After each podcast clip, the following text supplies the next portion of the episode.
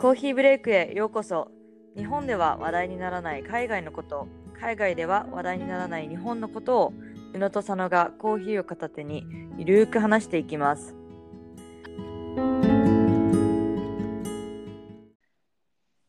はい、えー今回扱うトピックは、まあ、ブラックヒストリーマンスといってもう過ぎてしまったのですが、まあ、2月はねアメリカでそのブラックヒストリーマンスといって黒人の歴史を振り返る月です。で、まあ、あの、皆さんもご存知の通り、アメリカには黒人奴隷の歴史があるので、あの、それがね、未だにも、未だに人種差別などもね根付いているし、そうやって格差もあるアメリカなのですが、まあ、この2月の1ヶ月を通してアメリカでどんな活動がおか行われていたかということについて、今回は触れていきたいと思います。はい。はい。まあ、突然なんですが、アミはブラックヒストリーマンスって聞いたことある？あります。あります？日本で？結構久々に聞いた。いや、ああのアメリカででだけど、なんか、そう、私も、あの、結構南部の大学に行ってたので、あ、あ、そうだよね。あのやっぱりその、まあ、昔ね差別が結構ひどかったエリアだし、あのまあでも今はその差別とかはそんなにないけどやっぱ黒人のその大学にいた黒人の知り合いとかは2月になるとこの Black History Month のためにいろんなイベントを開催したりとか、うん。まあ、あとはそのあの差別の歴史あの奴隷とかの時代のことについての研究をしてる人とかがこう及んでその人たちがこう本当はどうだったのかとか、まあ、はいはいこれから私たちにできることはみたいな感じでこう講演とかしてくれたりとかそうなんだ。あとはそうそうそうだから結構なんか私の周りでは、まあ、2月になると盛んにって言わ言言言っていいのかあれだけどなんかあのこれは祝われてたっていうのかな？なんかうんうんうん。まあ、あまあ、英語で言うとね、まあ、セレブレーションって言って結構しっくりくるけど、日本語でお祝いっていうよりは、うんなんて言うんだろう。うんその黒人であることの素晴らしさみたいなことをあの祝うはいはいはい。もちろんその辛い歴史はあるんだけれどもでもなんか今ここにいることとかさ、うんうんなんかこうまあ祝いっていうのもその中ではあるのでまあ祝い祝いってたよね。なるほど。うん。まあ、あの、私もまあアメリカに住んでるので、このね、ブラック、ブラックヒストリーマンスについてかなり目にする機会がこの1ヶ月間を通してあったんですけれども、うん。まあ一番私が、あの、印象的だったのは、私の働いてるオフィスで、その、うんうん1ヶ月間を通して、あその、お祝いというか、 celebration をしていて、でう、ん。まあ、あの、うちは tech company なので、まあまあ、はい。 tech に関わらず、まあ、どの会社でもだけど、まあ、ダイバーシティっていうのはとっても重要で、で、うん。まあ、黒人に限らず LGBT のを celebration したりとか、女性はいはい。とか、うん。例えば他の人種の行事について、最近だったらチャイニーズうんニューイヤーについても、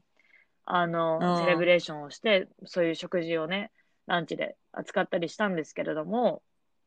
うーん。で、この2月中にこのうちのオフィスでフォーカスしたことがいくつかあって、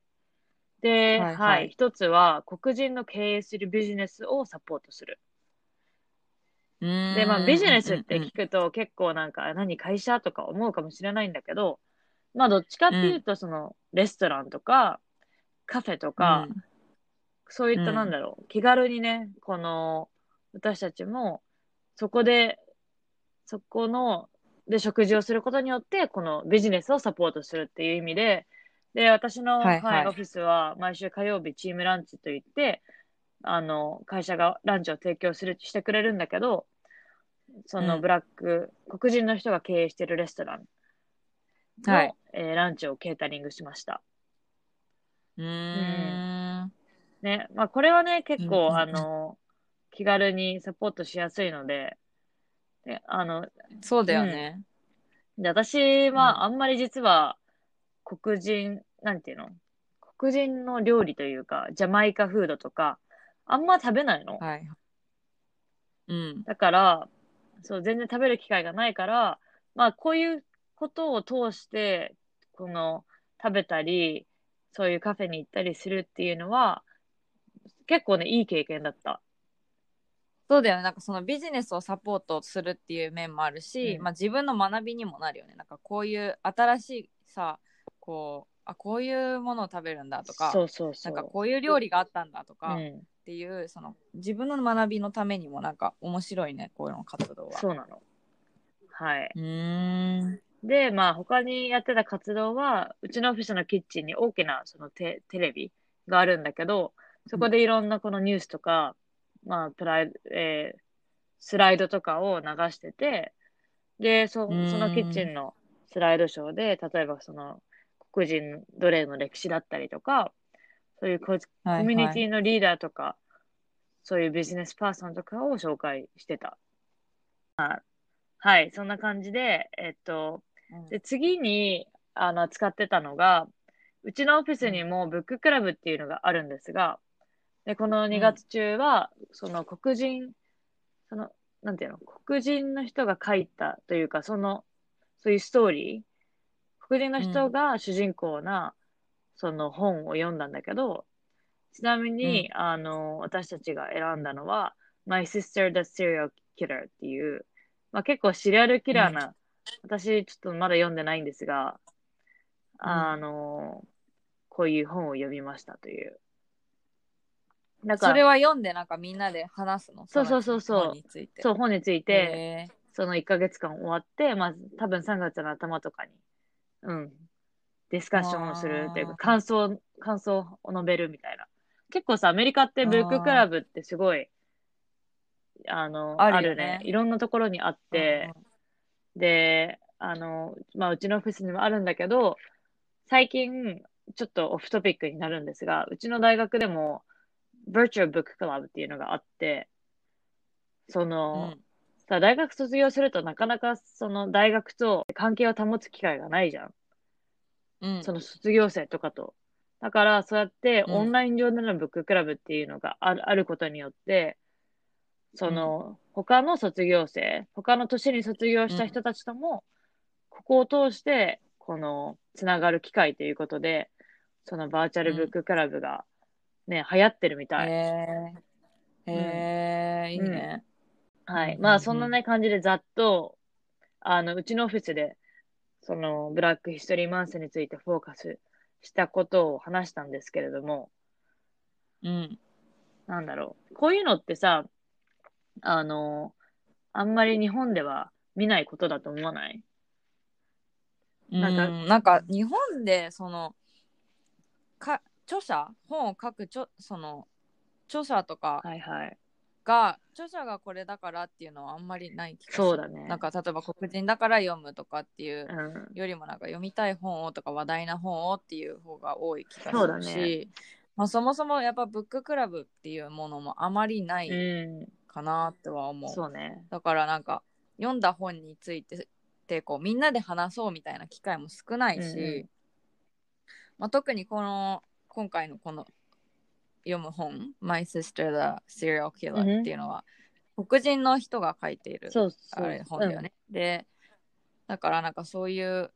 こうブラックヒストリーマンスだからこれを読んでみたいななんかこうそういうトピックがあってそれはそれで面白いと思うだからこの本のことも話せるしなんかび逆にこれをブラックヒストリーマンスとつなげて話したりとかもできるだろうし、そうね。あと、やっぱりなんか、